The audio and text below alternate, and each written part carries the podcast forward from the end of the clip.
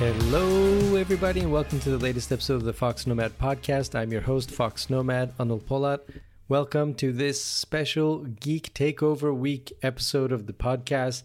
Like many of you know, things kind of slow down around here in August. So basically, the site kind of takes some time off. Uh, I'm working behind the scenes, getting ready for all the tech that's coming up in September. But really, the, the site and now, now the podcast too takes part in this hiatus which is essentially while you guys are when there's not a pandemic going on while you guys are all traveling i'm kind of working behind the scenes and getting ready for the fall rush that always happens. But during that time i take over the site. We have guest writers. We have all kinds of different things that have really little or maybe nothing to do with travel or tech. It's really just kind of a free for all specifically nerdy geeky whatever kind of fandom you're in, you might find it on Geek Week.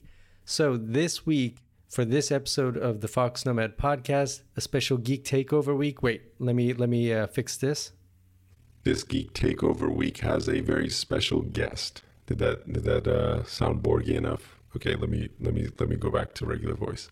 But before we get into this episode, I want to just kind of recap a couple of quick things not a lot has happened really since the last episode in terms of, of videos, but there is one that I just had a ton of fun shooting. I shot it over weeks, literally weeks and weeks and weeks. And it is all about cats, in particular, Istanbul's cats. So if you're wondering, A, why are, well, if you don't know, this is probably the city of cats. Literally just cats everywhere.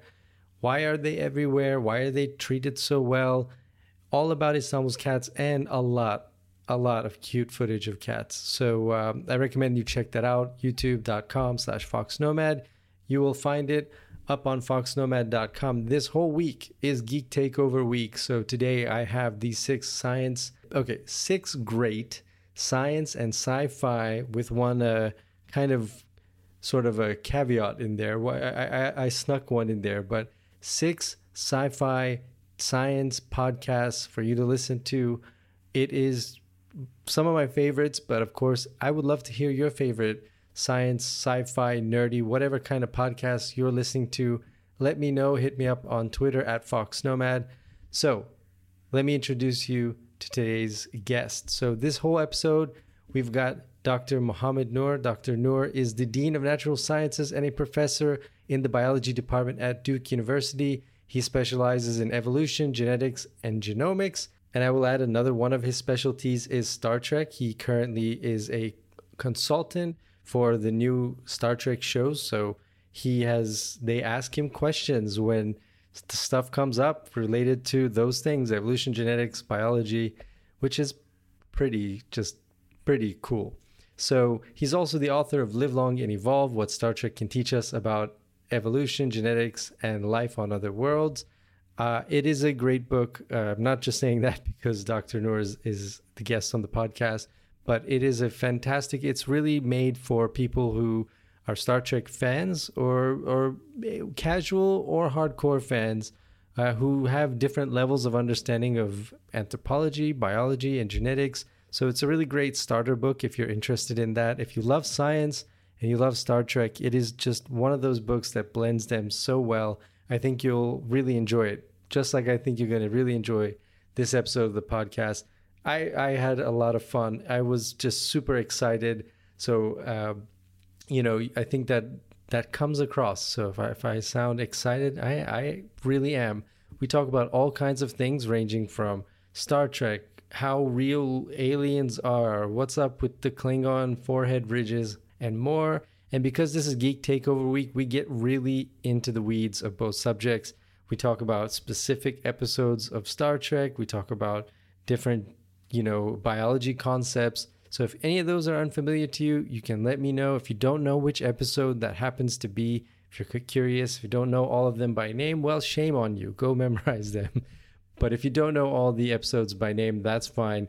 Uh, we ex- kind of explain what, what the episodes are, but I'm guessing I'm guessing if you are a Star Trek fan, you're gonna know the episodes that that we we talk about that come up on this episode.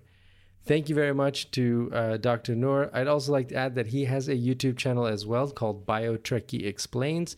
it is also talking about those things which he specializes in. I'll link to all of these in the show notes. So I'll link to Professor Noor's book. I'll link to his YouTube channel as well. That'll all be in the show notes. But for now, I hope you enjoyed this episode of the podcast. It was so much fun, and I hope you have as much fun listening to it as I had to recording it. Thank you, Professor, for for joining me on the podcast. Um, you combine two of the things that I just absolutely love, which is anthropology, evolution, and Star Trek. It's just an amazing blend. So I'll let you introduce yourself, um, and then we can get into the discussion. But I'm I'm really excited to have you on the podcast. Well, I'm honored to have been invited. Thank you very much for having me. Uh, my name is Mohamed Noor. I'm a professor of biology, and I'm the currently the dean of natural sciences at Duke University, and I'm an occasional science consultant for the Star Trek universe. So there's one question that that's absolutely the coolest title ever. I mean, I, I think you know, as, as, somebody who loves Star Trek, I always imagine myself in a writer's room or going, hey, I wonder why they put that or they didn't put that. And, and Star Trek has this long history of really getting science right and really getting it wrong. Um, but I think the big question, and you've answered it a lot in other interviews, is how likely is it that aliens, and when I say aliens, I guess, quote, intelligent aliens would look like us?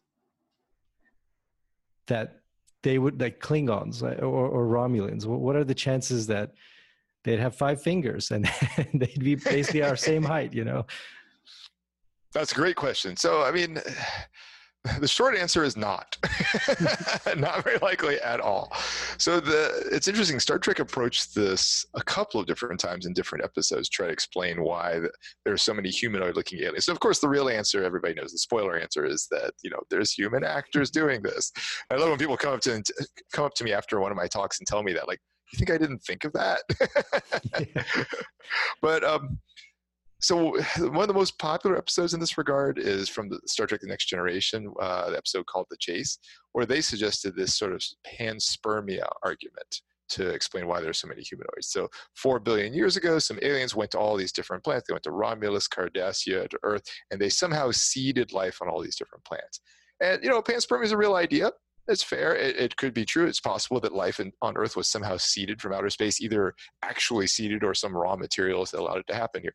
That part's fine, but that level of convergence, four billion with a B later, four billion years later, that, there's no way. I mean, because that, that it almost assumes that just there's like a track that you know evolution will follow this this standard track that's super predictable over that length of time, and that random events play no role. Absolutely absolutely cannot be true. And we know the random events played a big role in humans. I mean, one of the most striking examples that I always like to say is, you know, 65 million years ago, Earth was dominated by reptiles, known as those dinosaurs. We had that big asteroid impact. We had uh, volcanic activity. And that's what knocked back the reptiles to allow the mammals to radiate and become, you know, more abundant, more diverse did that happen on all those different planets too? like, there's no way, right? And and we're not even taking it further. We're interfertile with these other species no, like you know, we're literally more closely related to grass than we are to a Romulan or to a Cardassian. So there's no way we'd be interfertile with them. Um, so that explanation doesn't really hold water. It was a good idea. I mean, it's based on something real. So that aspect was cool. And, and kudos to them for even trying to explain something and having you know everybody related and so on. Those aspects were good, but just very specifically that we would look that similar, that being the reason, doesn't really work. But there's a couple of other episodes, and one of the, and I'll give just one of them rather than doing all of them. One of the better ones was from the original series, the Paradise Syndrome, where you know Kirk beams down to this planet.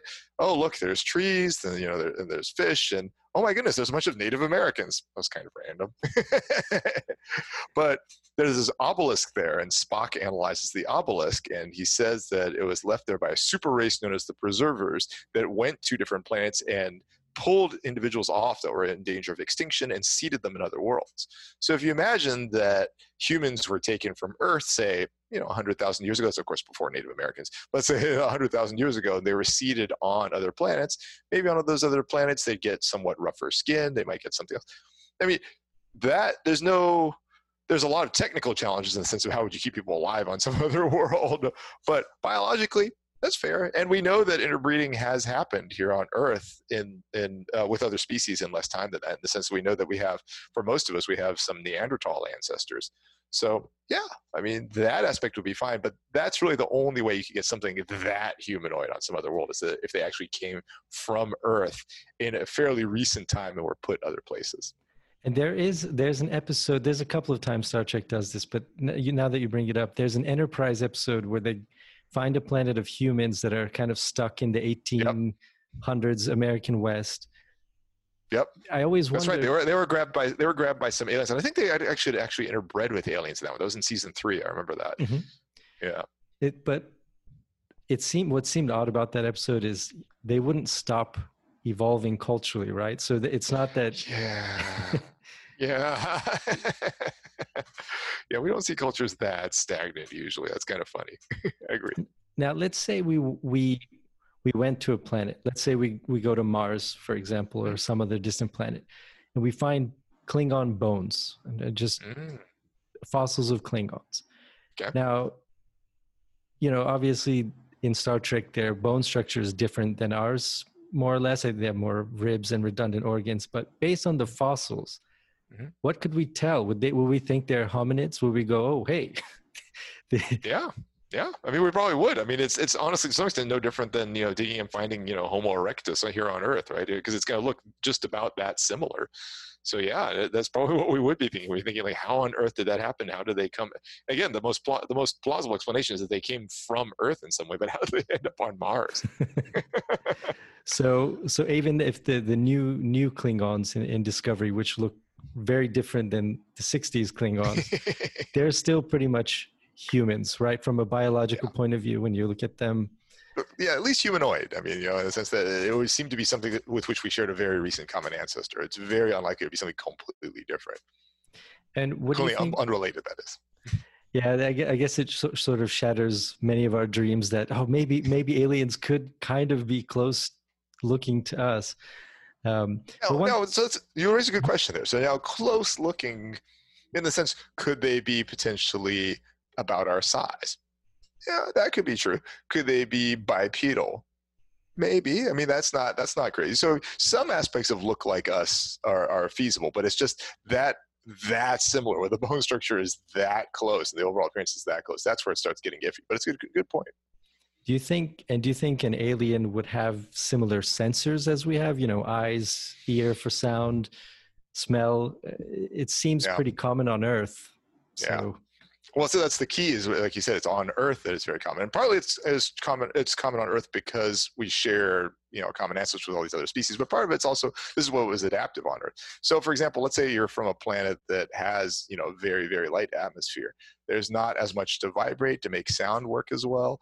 I mean, maybe maybe they will have evolved, you know, some sort of uh, uh, sensor organs that are sensitive to something in the in the EM spectrum, but maybe not visible light. Maybe it's like a range within ultraviolet or range within infrared, or including our visible light, but going way past it. I mean, even here on Earth, there's there's animals that can see into ultraviolet or infrared too. So it's possible they'd be able to do those things too.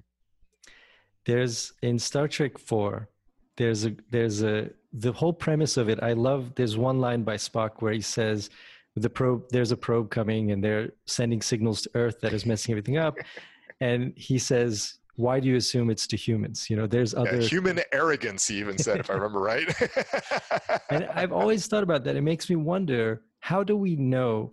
So i guess you know homo sapiens us are two three hundred thousand years old or so from my understanding. And when i looked up whales i'm like oh wait whales have been in their more or less current form for a lot long millions and millions and millions of years mm-hmm. so how do we know that they don't have some kind of intelligence in terms of they can't manipulate fire they're underwater so yep. they can't really make stuff and they've got fins yep. you know no it's true and, and probably a lot of a lot of species probably do have some sort of intelligence that we're not as aware of. And we've seen that, you know, that there are animals like crows that can use tools and things like that. So I mean, we we see that there's some elements of that.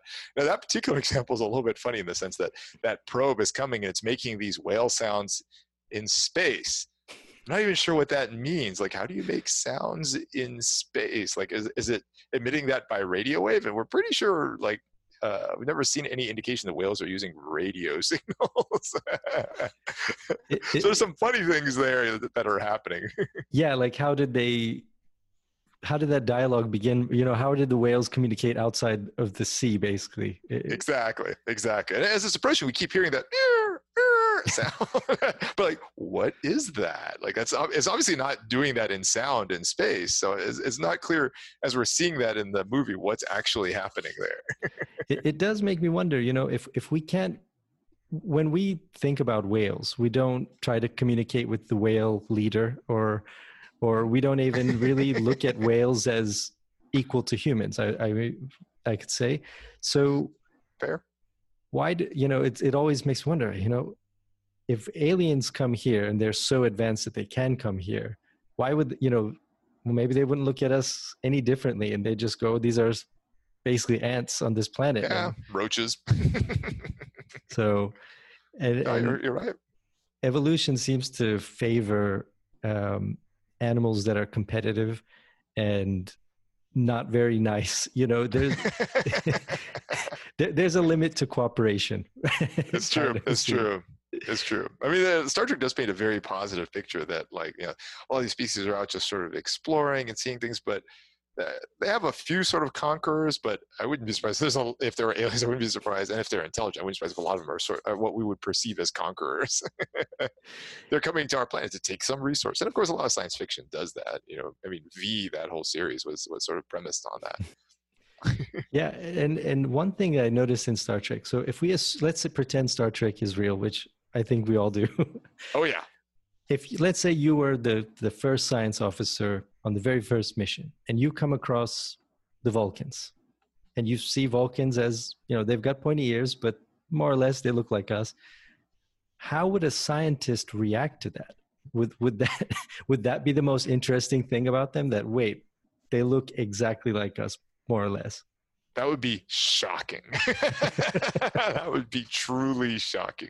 I mean, honestly, the fact is not, you know, if we see an alien life, the most likely kind of alien life we'd see is probably honestly microscopic. Because, you know, you think about like the first, you know, couple of billion years on our planet. That's all that was there, right? So it's very likely we'd see something microscopic. Something that's large and similarly intelligent and can communicate with us and looks that much like us, we'd be like, what the heck is going on here? I mean, honestly, probably the very first impression people would have is that it's fake. That's probably what it would be. so, so it would just be shocking and almost disappointing, I would imagine, just to see all these alien races that pretty much yeah. look human. So one thing they've never done, and this would sort of answer that big question in, in Star Trek, is take DNA sequences of various humans, of various other aliens, which I mean, we've said that they have DNA that's come up in various series, and compare them to each other and compare them, say, to chimp, gorilla, things like that. And you could answer that question about like the origins then very easily. Because if, let's say, for example, an ancient hominid went off and that's what the origin of, say, Romulans and Cardassians or whatever, then we should have DNA sequences that are more similar to Romulans and Cardassians than we do to chimp so it'd be very straightforward to know, and, and, that's that's not happened as far as I've seen in a Star Trek episode. I mean, they've talked about their DNA and saying it's compatible and things like that, but. Is DNA universal in this? Do do we expect DNA to be found on other planets, or is that also as different, or is it something we, we don't really know? But it, would it be totally different on another planet with another whole evolution?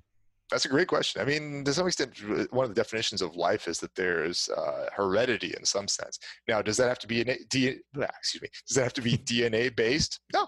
there's no reason it has to be DNA based. I mean, DNA is a very good molecule, but it's a very good molecule with the set of conditions we have right here. Right? This is kind of like the idea of like when we see something that's even water based or carbon based, things like that. A lot of that, a lot of those things are perfect for where we are. But let's say we're on a world where the, the range of temperatures was from minus 200 to, to minus 50 Celsius. Water-based organism would not be a good thing to have there at all. In contrast, something like uh, liquid uh, liquid ammonia or something like that. That might be a much better solvent for life there. And the same sort of thing would happen with regard to heredity and things like that. It very much depends on the environment which it came out in terms of what would be optimal. One thing I've wondered uh, just all these things I've thought about in Star Trek is so the I guess the Vulcans and the Romulan story is the Vulcans had a, an awakening and a, a subset of them went to another planet and there's Yep. a thousand years of difference between them. And on Star Trek, we see that the the Romulans look somewhat different, that they have ridges. Um, Which, Sometimes. yeah, they kind of explained in in Picard about Yep. them being from South. But if let's say a, a group of human colonists left to another planet and a thousand years passed, would would there be any differences physically between us and them? Would we be able to see ridges, or would they get pointy ears, or anything like that? Great question. Uh, I mean, it's possible. A thousand years is not that long. If you, I mean, if you look at you know fossils from a thousand years ago or paintings even from a thousand years ago, we don't really look that different from people a thousand a thousand years ago. But as you start getting into the tens of thousands, I mean, and it could happen. I mean, I wouldn't say it's impossible. It could happen in some, you know, especially there's some very different environment that maybe some trait is very favored that comes up. But it's more like in a longer time scale that you would see something like that. Now, the Vulcans are a tough one. So, I mean, I've, I've been, like, when I was giving all those examples, I was explicitly avoiding Vulcans. and the reason is the whole copper based blood. That's, that's a hard one. I mean, so there, I mean, there are species on Earth which have copper-based blood. A lot of insects have copper-based blood, but that transition from iron-based blood to copper-based blood—that's a tough one. I mean, it's not like just, it's not like I'm going to have a kid and he has copper-based blood and it's fine. that's something that I think would take a lot longer of- evolution than, than say something that happened in the last couple of uh, tens of thousands of years. That's one of those things that always pops up to me like, hey, that that seems realistic. Yeah, copper blood. That makes sense. There's Yeah. animals with copper blood on on on Earth. So Yeah. And I mean, in principle, it could work, but just having a recent common ancestor with us, that that makes it problematic. And having you know good hybrids with us, again, that makes it a lot more problematic. Yeah, and and they you know they try to get around that interbreeding problem by clipping in different parts of DNA. I think from Yep. both species and Yep, uh, a little bit of uh, engineering going on there. Yeah.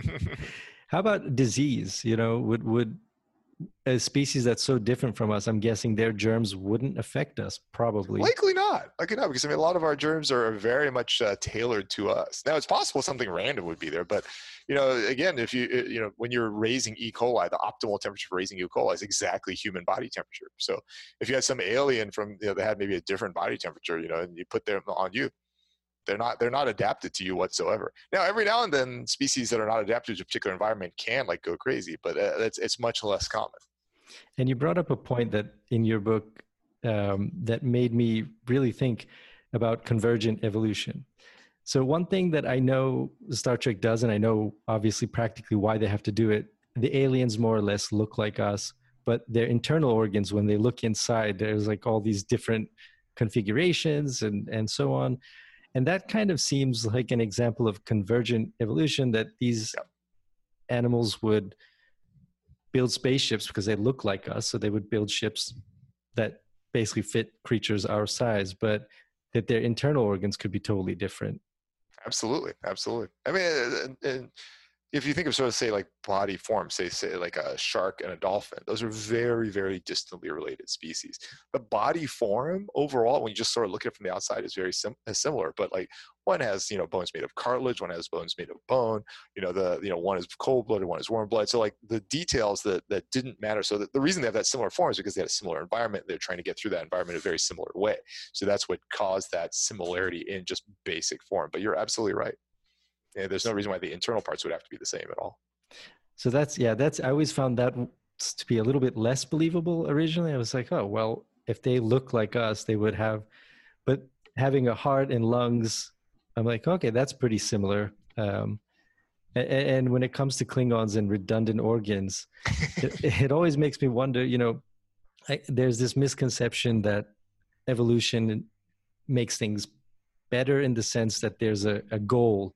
So, oh, redundant organs, that, that's great. You know, who wouldn't want, you know, extra kidneys and hearts? And so the, the tough Klingons have more organs. It- it- so it kind of makes me wonder if they would have just died out or, you know, if Klingons were that violent, they would have just Well, killed it's interesting themselves. because it's interesting in that regard because what you would have to assume happened is the culture evolved before the redundant organs. Because I mean, most species don't have redundant organs, right?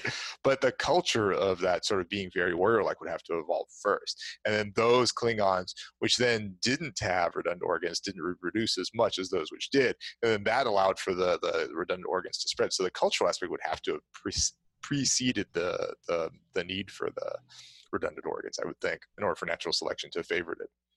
Yeah, and and and the the the cultural differences would would be so vast just between different alien species. I would oh imagine. You know? Oh my goodness! Yeah, and actually, that was one nice thing in Star Trek. Like, I don't remember there was an episode. I think it was in, I think it was in Enterprise, where um, they had some aliens come over and they were really offended, and everybody didn't understand why they were so offended because they came for a very brief time and then they left. But it turned out it's because the humans ate in front of them, and they were horribly offended. Like, that's such a private thing. Why would you do that?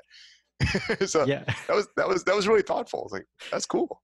Yeah, I would imagine that first contacts would probably go wrong all the time. They would just yep. be, you know, maybe even just speaking or or showing yourself in a view screen would be offensive.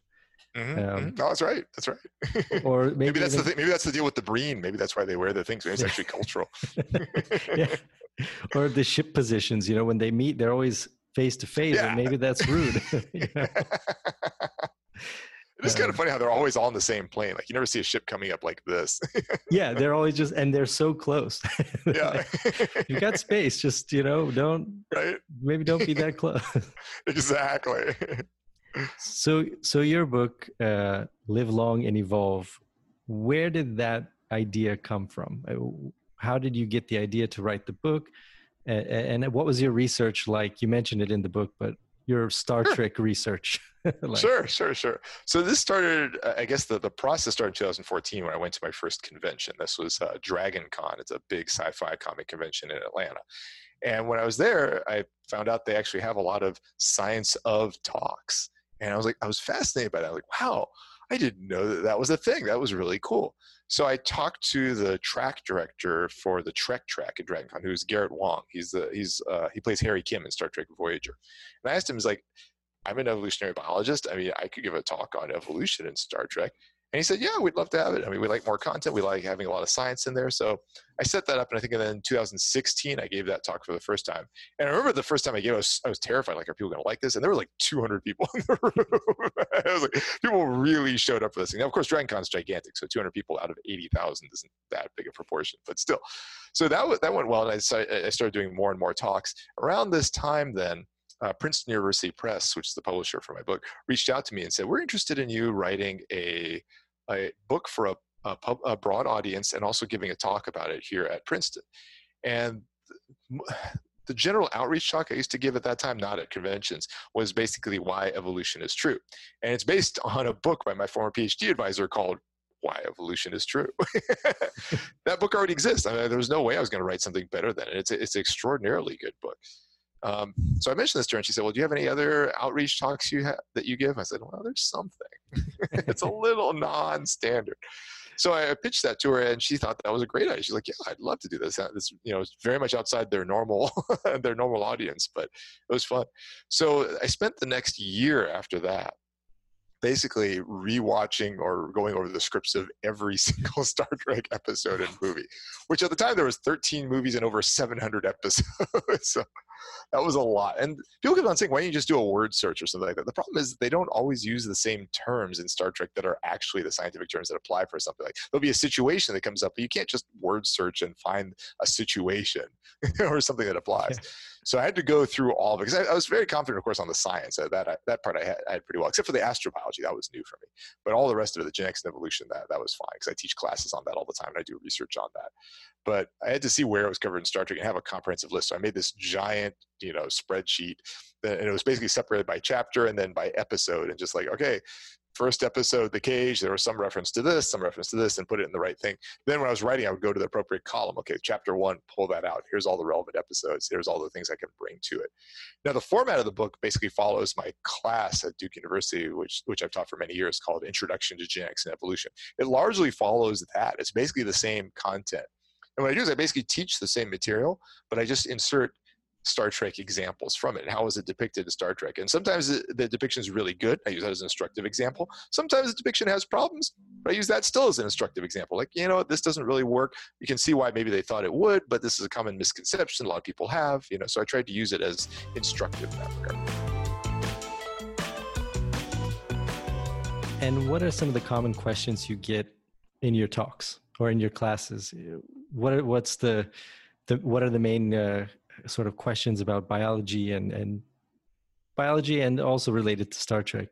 Sure. So, uh, in terms of um, I mean, in my in my regular class, there's a lot of questions about genetics. People often struggle with genetics. People like it in the sense that it, it seems modern and it's interesting, especially as people now are doing more and more of these genetic ancestry tests or genetic tests for diseases. People have a lot of questions about that. There's a particular process called genetic recombination that I know people tend to get stuck on as students in my class. That's one I, I sort of barely touch on in the in the in the book because it obviously Star Trek doesn't have that much in-depth things, but actually sometimes it does. There's there's some examples that that you could pull for that. Um, in terms of the Star Trek pieces, like when I give the outreach talks, people are always asking, like, what's the likelihood of finding aliens and what would they look like if we find them? That's the by far the most common question I tend to get. Um, I'm trying to think if there's others that come up often. It's just pretty broad spread. It's often very situation specific. Well, let's say an episode blah, this thing happened is there is there any scientific basis for it? And and it's honestly it's rare the answer is just no, that's just completely fictional. I mean, well, obviously it is fictional in the sense like it didn't happen, but it's not it's rarely just crazy. That's the nice thing about Star Trek in general that you can see that they try to make explanations for things. They don't just toss it out there. It's not fantasy, it's true science fiction where they try to have some basis for it. And if they can't, then they get it as close as possible and they just have a small leap.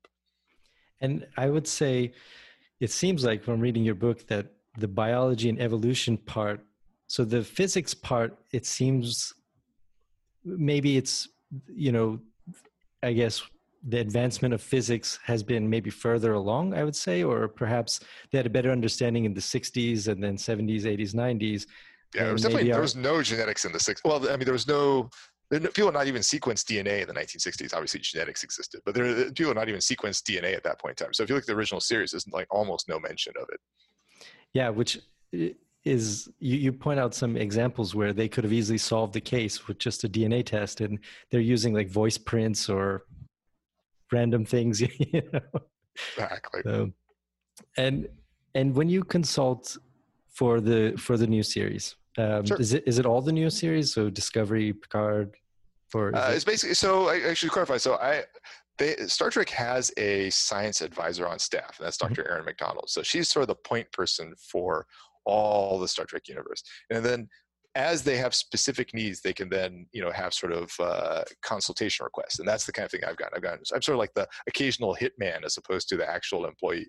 So, you know, for example, I've gotten a couple requests for I think two of the series where you know there's a we have a problem. Can you help us out? And sometimes it's a big problem where it's you know something that's you know not necessarily even spanning an episode but maybe an arc spanning multiple episodes sometimes it's just like here's a bit of dialogue you know can you can you make sure this isn't crazy dialogue? This would be actually the kind of things that in this situation they would say. And how do the writers know what might be a science mistake? Or or you know I, I can imagine maybe they have preconceptions or they just don't know and they assume something's correct or you know how, how do they how, how do they know when to ask That's a great question. I mean, uh, so some of them I should point out, some of them are, are very on top of these things. So um, Erika Lippoldt is one, uh, was one of the writers for season two of Discovery and is, is uh, one of the spearheaders for the Section 31 series. She has a PhD in molecular biology. So I mean, some of them are really on top of that kind of thing. Um, I think I think I think if in doubt, they're going to probably run it first by Dr. Erin Macdonald, and if so she's an astrophysicist. So if it's something that's you know if it's something fairly simple dna based Jim, she's going to be able to answer that. If it's something that's in depth she might then shoot me an email or give me a quick call and say hey what about this thing? So i i got to bring up two episodes which i'm sure you're asked about a lot. They're not the best examples of e- evolution on star trek. can i guess the two Sure. Yeah, go ahead. Genesis and Threshold. Yes, exactly. 100%. Those are by far the two most common ones I get asked about. so, Threshold, Tom Paris goes, breaks the warp 10 barrier, comes back, yep. and then turns into uh, basically uh, some kind of slug and then has slug babies with Captain Janeway, which yep. um, is weird. Yep. Then I remember watching Genesis, which is there's a, a ret- I think it's a retrovirus that infects the crew. Um, Captain Picard and Data return to the Enterprise. So they're off ship. They come back and you know, I think Riker's a Neanderthal, and then you know people are evolving into their earlier forms. And the one that always stuck out is Barclay. I think is a spider. Yes. So he's like a spider person. Yep. And That's the, by far the most problem. I mean, all is problematic, but that's the most problematic. Mm-hmm. yeah, because I was thinking, wait a minute. Okay, we share DNA with spiders, right? If, if you were an alien, you would see that okay, these two things are related at some level. yes. Could you recombine human DNA to make a spider? No. Would that be possible? no. So we don't show this. Is, this shows a common misconception that people have with evolution all the time, is that the difference between sharing a common ancestor with a uh, with a modern day species versus descending from an ancestral species. They're not the same thing. I mean, it's kind of like the difference between you know, I am a descendant from my great grandparents. I am not a descendant from my cousin. Right. And Mhm. basically, like us and spiders are like cousins. I mean, we're, we're in the same generation. We are today present. Whereas uh, my cousin and I share great grandparents, also grandparents, but we share some uh, the, those common ancestors. And that's the problem that we don't have spider ancestors, but over time in one lineage spiders evolved and in our lineage humans evolved. But if you go back to that ancient time it wasn't something that was like half spider half human. It was just this completely different form. So would you be able to take human DNA and then recombine it in a way that would create that last common ancestor with spiders, which would probably be way back? Probably, yeah, probably too much has gone there. So the way the way it was explained in that particular episode, so they actually used a they used a terminology thing incorrectly, and I think they were trying to do one thing and they did and they did it slightly wrong. So what they said is they said it um, there was a T cell, which I don't know why it was a T cell, but whatever. This T cell activated the introns in individuals, and they described introns as latent genetic material that, that used to have a function earlier but now does not. Now, they sort of mixed up two different things there. I think they were describing or, what's actually called pseudogenes. Those are you know ancient genes that used to have a function but now do not. Introns are sort of latent genetic material, but they're not. They didn't necessarily used to have a function at all, right? That- that- so that they kind of mixed up those two things. And honestly, even if you did have, even if you activated pseudogenes in individuals, so let me give an example. We actually have a pseudogene for vitamin C right? So we could actually, there's a lot of species, not not a lot of primates, but a lot of other species actually make their own vitamin C. We do not. We need to get it from our diet, but we still have that gene uh, that that could, in principle, make vitamin C. You could you could click that gene on, but over the millions of years, or I don't remember how many years for when it deactivated, over the time that the vitamin C gene deactivated, it's accumulated a whole bunch of mutations. So turning it on it's not going to make it work. I mean, it's very, very, very broken because since it had no function for a long time, there was no natural selection to stop more and more and more mutations from accumulating in there. And that's going to be the same problem you have with trying to get to any ancestral form. That you know things have changed. It's not. It's not like that. The code that was necessary to make our ancestor from you know thousands or millions of years ago is just there and ready to go. It's it's gone. So uh, I see, I see. Yeah. So, so yeah, I've never thought of it in that way. That you know, you kind of the way they presented the episode is all the code is there. It's just a matter of recombining it in in such a way. Um, so, Yeah, we're turning it on in some way. Yeah, no, I mean it's gone. so going to I guess good, potentially good examples. One is from Enterprise, which I thought was interesting. So where they explain the Klingons and why they look different in the 60s. You know, they Mhm. look human. Mhm. and then obviously in the you know after TNG and and so on they they have ridges and they look different and in Discovery they're very different um, and they try to explain that with I think with a retrovirus I think that's, That's how they try to explain that That's correct. plausible at all uh, So it's interesting now that getting the genetic material into an individual, that part is potentially okay, right? So I mean, you could you could set up some sort of you know some sort of virus that would then insert its genetic material into us. You know, that, that I mean, in principle, I mean the, the the specifics are tough, but in principle, that could happen. One of the big things that all science fiction tends to do is that it assumes that you have something inserted into you that a it gets into all your cells and b that it just immediately manifests in this change of form. So this was this was you know this is extremely true in threshold which you mentioned earlier.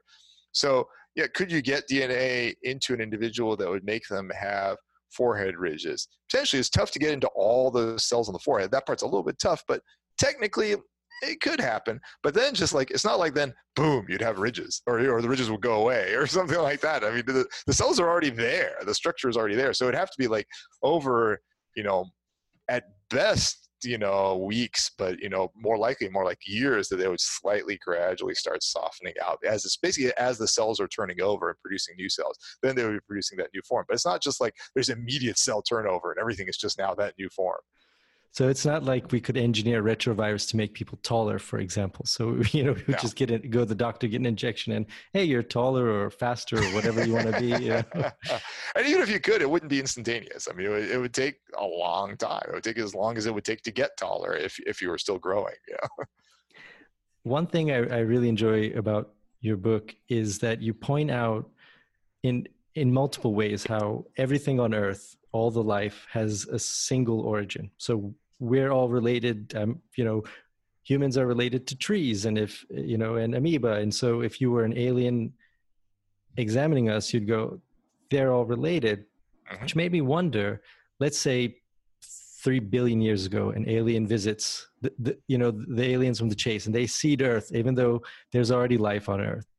So now you have two different origins truly mm-hmm. one alien origin mm-hmm. Mm-hmm. over time would they those two origins mix and then we would it would seem to us to have a single origin now you know billions of years later it's a good question i mean again it pro- the answer is probably no, but it really would depend on the specifics because probably would depend on how compatible the other form was. So you mentioned, for example, the something coming three billion years ago. If it's not even DNA based, you know, there's no way. There's no way really to mix anything. There's nothing there that that can. It's kind of like mixing us with like rocks or something like that. We're not part rock. now that said, if it was something that happened to be DNA based in some way, I mean, there is the potential for some sort of horizontal gene transfer.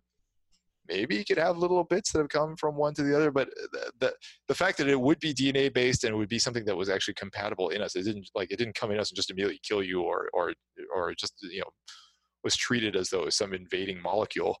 so if that all worked, it would imply that we were related. But eh, I'd have to go with probably no, but I wouldn't completely close the door on that one. the most likely thing, the most likely thing is, of course, that just one of those two lineages will have just died out. Then maybe the Earth formed, and this, you know, potentially could be true. Maybe a different lineage of life started four billion years ago, and then our lineage, or, or started say five billion years ago, and then our lineage started four billion years ago, and it just replaced it, and there's no trace of the other one there anymore. That's possible. I mean, we can't rule that out. You do mention Battlestar Galactica. Spoiler yeah. alert for people. There, there's a point where they arrive on a planet, and they're just like, "Oh yeah, these are, these are. Oh, there are other types of humans here. Fine, perfect." Yep. yep. um, I'm guessing there.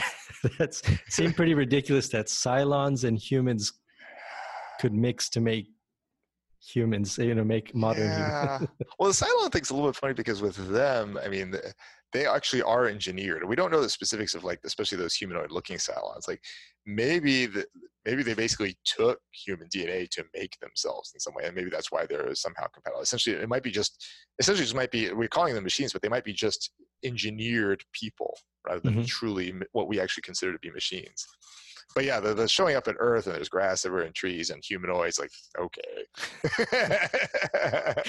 they just seem totally fine with it. Like that happens all yeah, No problem. I mean, that's generally true with a lot of science fiction. We see this in, in Star Trek too. I mean, they go to so many like how many planets have trees? It's like everywhere. Like trees got every, like how did trees get everywhere? when you mentioned that when I was reading the book, I was like, oh yeah, I never thought about that. They they they arrive at all these planets that have plants everywhere, and they're like, yep, no life. yeah, right. like, wait, even setting aside even setting aside the no life, even if they said, oh look, there's life, but it's still like, why are there trees on every planet? ah, that's interesting. Yeah, there wouldn't necessarily be trees and grass and things that we just no. assume. Yep. Uh, Amazing. Wow. It looks just like California. so I have just two questions. I don't want to keep you too long, but um, oh, imagine if we could. What's the, I guess what's the next step for for biology that we can't where we don't rely on earth in other words you know maybe it's it's increase in uh, improvement in telescope technology. So maybe we can get a better idea of what kind of gases are on planets or or maybe even a picture of of an of a planet where we can see you know land masses and things. Would that be the kind of the uh, the next assuming aliens don't you know land and, and say hello in the meantime? Oh in terms of finding aliens is that what you mean? What's, what's our best bet for that? Or or just kind of leapfrogging our knowledge of what might be possible without relying on what we know on earth. Gotcha probably the best thing would somehow be sampling liquids on other worlds and looking i mean because again I, I, still think that if we're going to find life it's much more likely we're going to find something microscopic than that we're going to just find something that looks like a vulcan showing up and saying live long and prosper. I think that would be the way to go. The, the tough thing that we have and this is a big challenge with a lot of space missions right now. We have this we have this thing called cospar the committee on space planetary protection or something like that. I can't remember exactly what it stands for. But basically like we're very concerned about us accidentally seeding life on other worlds. So if, let's say we were to send a plant uh, a drone to Europa, and you know it lands on or some other moon or something like that, and it drills and look, it finds some DNA. Did did it put the DNA there? Did it have some, you know, contaminating stuff that it inserted into there, or is it something that was actually already there? And how? And if there's something already there, how do we make sure we don't accidentally destroy it by by going there and examining it? I think solving that problem will be huge. And then once we can solve that problem, being able to study liquids other places and seeing if there's some sort of self-replicating forms with heredity and things like that that's i think probably the most promising way we would find other life and we're gonna have to and it's not gonna be like the first place we look. We're gonna have to look in a lot of places before we see it probably. But overall the the the case for evolution you think on earth the, the process to me seems so natural just natural evolution you know? But it just mm-hmm. seems like it makes sense that that the things that would help you survive would prosper and the things that didn't work yeah. out you know? If you're a slow antelope the lions are yeah. all around eating. You you're not going to make it. So the species is going to um yeah. you any it, you know I if want, you have if you have heredity and and variation you know basically and essentially then traits that that different in terms of your survival reproduction you will get natural selection. It's a mathematical inevitability. It has nothing to do specifically with dna or nothing to do specifically with being carbon based again if there's heredity if there's variation and there's differences in survival or reproduction you'll get it and it's interesting the the borg you know artificial but they kind of follow a similar pattern where they don't assimilate everybody they're yeah. picking and choosing the the best or the most advanced species to assimilate. Yeah, we haven't seen those Borg. Uh, we haven't seen those uh, triple Borgs yet. that would be great. They've got to put that in something. That totally. so, as a final question, I'm going to leave you with Please. an easy one. Did Captain Janeway kill Tuvix? yeah, I knew it was going to be Tuvix. it's funny. I remember watching that episode with my son um, this is when he was fairly young. I remember he, he was very upset about it. He thought he, he was like he, he really liked Tuvix, and he mm-hmm. he was very upset with that decision. I mean, I I get it from her perspective. I get why she did it. I mean, was it morally the right question? I, I think morally it's very equivocal at best. But in terms of the what's the what what would maximize their odds of getting back to the alpha quadrant? Probably the separation was a little bit better in that regard. It's, I mean, it's two instead of one, right? yeah, and I, I, think it's the kind of episode that makes Star Trek great. There's no yeah. solid answer really because yep.